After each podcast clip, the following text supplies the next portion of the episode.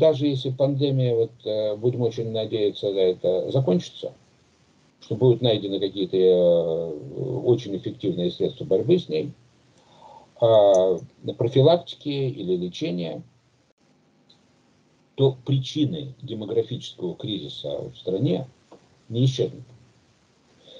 Ведь из тех 16 миллионов э, естественной убыли, о которой я говорил за последние 30 лет, насчет пандемии можно отнести ну максимум 1 миллион. Все, вся, 15 миллионов убыли от других причин, от, от воздействия других факторов. И основной фактор тут это э, разрушение института семьи. То, что люди ну, сейчас э, так относятся, к, э, к, многие так относятся к семейной жизни, э, что она у них либо не может начаться, либо начавшись э, вскоре прекращается.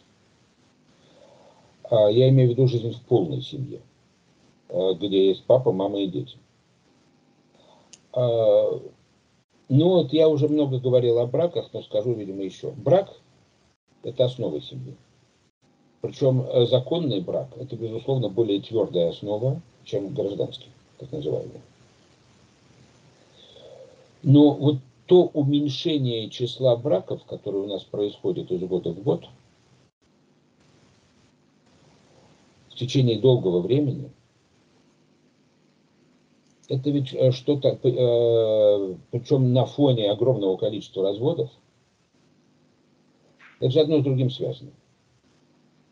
Люди утратили веру в пожизненный характер брака. Очень многие. И не без основания.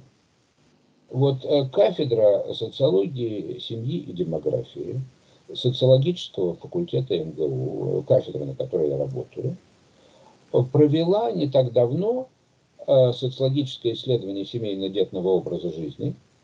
Мы опросили э, около двух с половиной тысяч человек.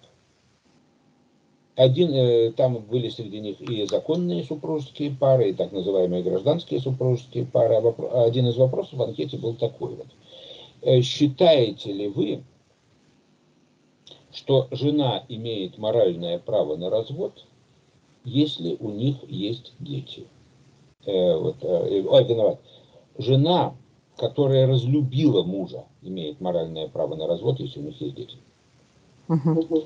Оказалось, что более 70% э, да, считают, что она имеет моральное право на развод, причем нельзя сказать, что все остальные считают, что не имеют.